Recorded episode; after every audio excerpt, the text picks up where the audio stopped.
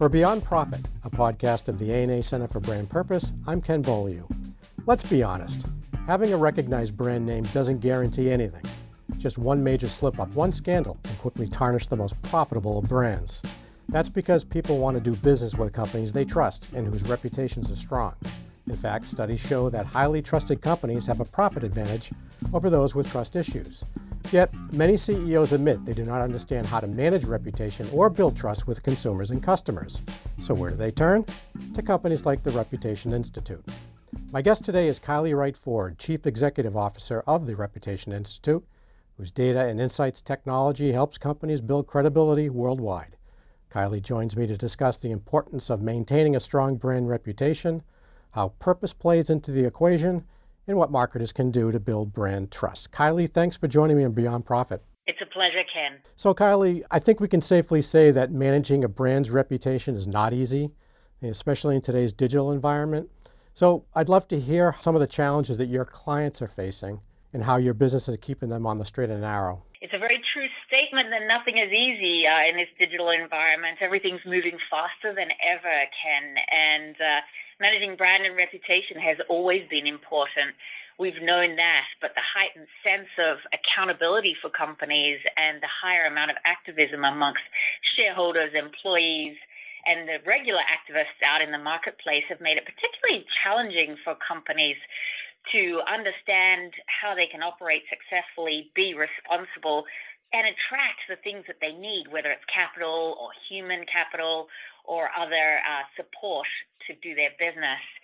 And so we spend our time speaking to companies around the world that are interested in able in being able to prioritize their activities. In short, we quantify their reputation for them so that they can think about what opportunities there are and what risks. Two trends I think I'd point out to you today, Ken, about things that they're saying to us when talking about their reputation and how purpose plays into it is like first, it's really hard for them to think about how to connect the enterprise to the products and services. Many companies have multiple brands, and each brand might have their own calling and their own persona. And then, how do they connect that to the parent brand in a way that serves the purposes of all? That's one. The second is lots of companies are struggling with how to get a return on their activities. In the past, when they wanted to be proving societal good, they might be likely to set up a charity send some money into an activity that was good or do some other positive thing. That's no longer enough and it doesn't always pay off in the same way that it used to. The bar is higher, so companies are struggling with that. How does one measure return on activities, as you just said? Yeah. It's a good question. We've dedicated our life to quantifying reputation, which the way we define it is it's the emotional bond that folks have with a company. And so to quantify it, you have to understand what drives it, so we diagnose that and we've built an algorithm to do so. And then you think about what you are doing now, what you need to change, and then you measure whether what you did changed. And so we're pretty uh, practical about it. We come to a company, we give them a measurement out of 100 at the headline, and then we look into the seven dimensions that drive reputation. And then they help us to understand what their goal is. For example, they might want to improve their perception of innovation. So they take certain activities, we measure them before and after, and tell them how they're doing, and then we redirect if, if that's required. So there are tools people can use, and it's usually not a, a dollar that they're coming to uh, get a return on. It's usually a return on the activity. That is, I want to do X, Y, Z. Can you help me? And then can you help me understand whether that action and communication resonated with those I wanted it to. So, building a strong brand reputation doesn't happen overnight, it takes lots of time and effort. What are some of the factors that influence reputation the most? Another true statement that I think Warren Buffett has said in a, a similar way, which is it takes a long time to build and can be broken in, in a few minutes, especially in a digital world in the demographic that we currently live in. And so there's a lot of factors that that go into a reputation, and they're different in each industry. And so we look at uh, seven particular dimensions, but increasingly the dimensions that relate to how the company is run, for example, governance, citizenship, governance and citizenship are becoming more important than ever. So that's a factor that on the rise in terms of influencing how people think about it. I live in Boston, Ken, and I was walking down the street the other day and uh, I walked past an advertisement and uh, it was for an athletics store, but they were touting that they are a uh, particular capital structure which allows them to give back money. So a B Corp. And I was just reflecting on what an unusual era we're in when an athletics company is bragging about their capital structure. It's just a really odd place to be. And what it speaks to is people are interested. What's your governance? How do you look after the company? Are you responsible or not? So, Kylie, no business can be perfect, right? Year after year. I mean, something at some point is bound to happen.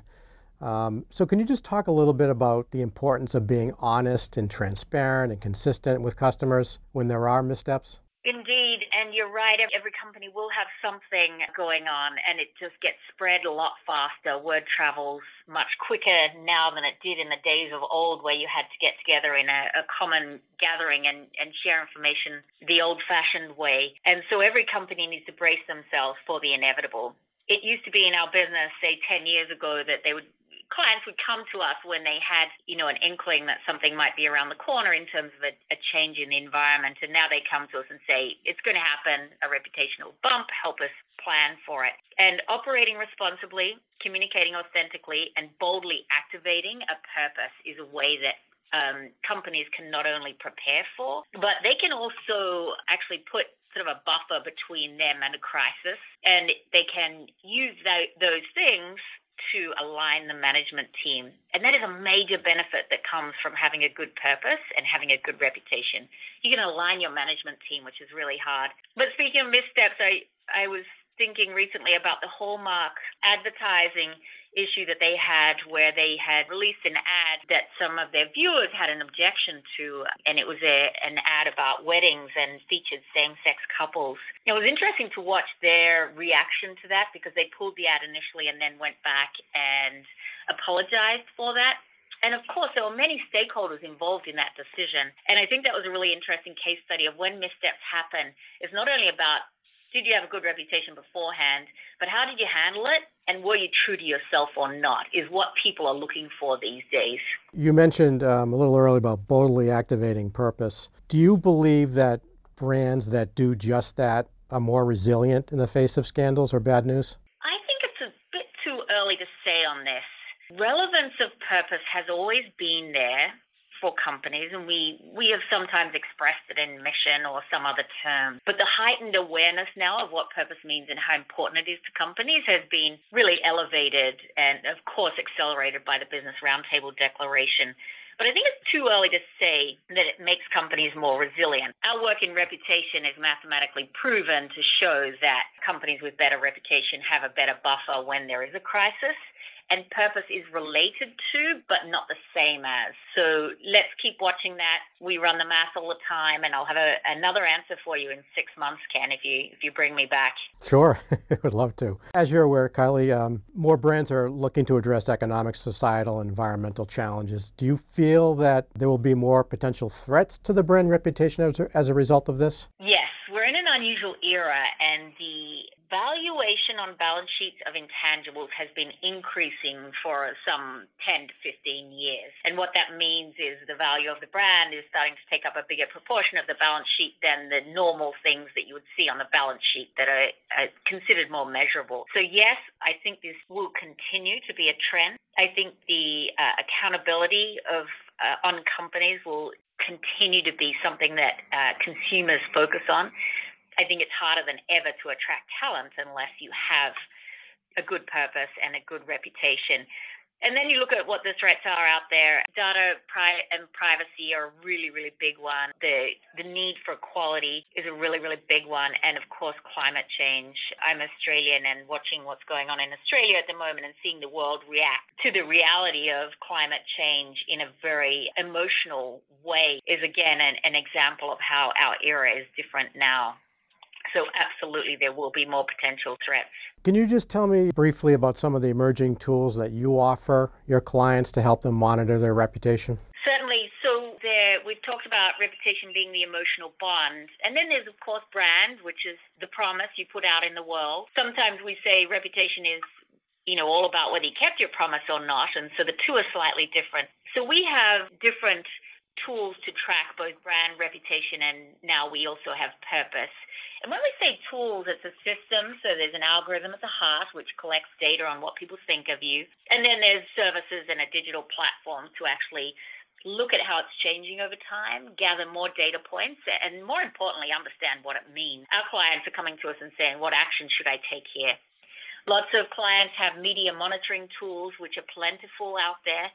I would say my advice to clients is always make sure you understand what you're getting because many people are drowning in data. And having a single frame of reference to look through when you're trying to understand what's going on is what we bring to them with RepTrak. So we work nicely with a lot of other tools out there. Of course, Glassdoor has become ubiquitous, and many people do use other uh, types of customer satisfaction scores what we do is bring them all together under one roof, if you like, so that you can have a single lens to look at it all. You mentioned tracking purpose, and which piqued my interest. What exactly are you tracking? Yes, certainly. So when we saw this heightened interest in purpose, went ahead and uh, used our our mathematical capabilities to find out whether companies were doing well when, on this when it in the eyes of the public. And so what we did was we built an algorithm and tested its validity around uh, how people were viewed. And so what we found is that of the 200 companies that we looked at and ranked, only seven of them had a strong purpose in the eyes of the public out of the top 100, only seven. Just reflect on that for a minute because we mathematically found something that stood up and captured what purpose means, and so few people have a strong one. So the public is on the fence about this. The findings that we had were there's a new emergence of brand leaders that are defining what this means they're not all brands that in a category, which is easy. For example, some of the brands like Allbirds and REI, leaders are tempted to say that's okay, they're in the business of using sustainable goods or it's easy for them. That's actually not true, that your category isn't your destiny. There's lots of good companies up there. Microsoft features well. Even companies like Honeywell and some financial services companies, Toyota. There are a range of brands that have done a really nice job in connecting themselves to their purpose. Were you surprised about those purpose results? I mean, I'm quite shocked to be honest with you. I was very surprised. I was totally shocked. First of all, I think there's a lot of work to do, so leaders have a long way to go on this. I was also shocked at how happy I was to go in and look at some of the companies that have been in the market a long, long time. It is hard to have longevity and it's hard to keep reinventing yourself and staying relevant. So I was really delighted, you know, companies like Kellogg's who have worked so hard to know what they stand for. You wouldn't naturally put in a category of a purpose driven company, but they've done a really nice job of connecting with both their employees and their consumers to tell them what they stand for. And that's the starting point. What do you stand for? Are you honest about it? Do you communicate authentically? And do you live by what you say in the decisions you make? Talk a bit about the important role that marketing plays in all this in building sustain, and sustaining a strong brand reputation. Marketing is at the the cutting edge of everything that we see and do out there as we operate in society. So they have the ultimate power to shape our thinking. We are past the era where we act as humans in any one role. Sometimes we're employees, sometimes we're consumers. We're often investors, even if just through our uh, our sort of retirement savings. And so we have a multitude of hats that we wear now, and marketers are reaching us in all of these different ways. So I'm really excited about the impact that the marketing uh, talent can have on the world. I do think they're a little bit further behind than some of the other leaders in thinking about why this matters because they, they're so connected in often to what the consumer or the non consumer thinks. And it's just a little more complicated than that. We work as both chief communications officers and chief marketing officers, and ultimately the CEO to think about what different roles people play, but I think the, the impact could be huge once marketers work out what it means. So it sounds to me like you also feel marketing needs to step up its game, perhaps with internal communications. So I think collaboration and alignment in leadership teams is what needs to change, and I think boards need to take more interest. When boards take more interest, the C suite will take more interest, the company will be more aligned, and everyone will benefit. That's the beautiful thing here. This is not a zero sum game. Everyone can win from companies knowing what their calling is, taking actions against that, and making good decisions that have a positive societal impact, but they don't have to be in the category. Again, you don't have to be doing something that's inherently progressing an aspect of society. You can operate in a way that's responsible and still be great for the world. Lastly, are you encouraged by the efforts that brands are making to maintain a good reputation? You feel make some, you've made some serious headway over the past uh, decade or so? It depends on the day, Ken. Uh, some days I, I feel great, and our own purpose is to prove that doing and saying the right thing is good business.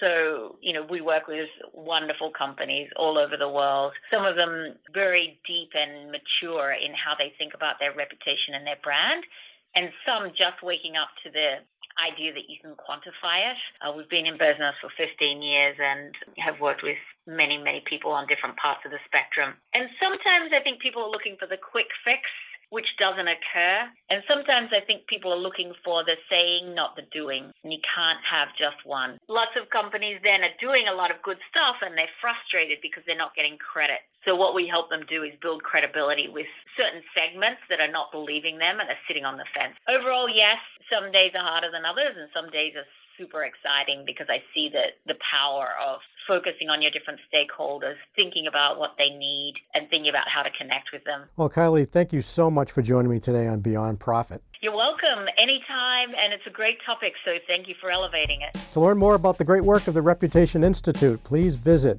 reputationinstitute.com. That's reputationinstitute.com. Until next time, thanks for listening.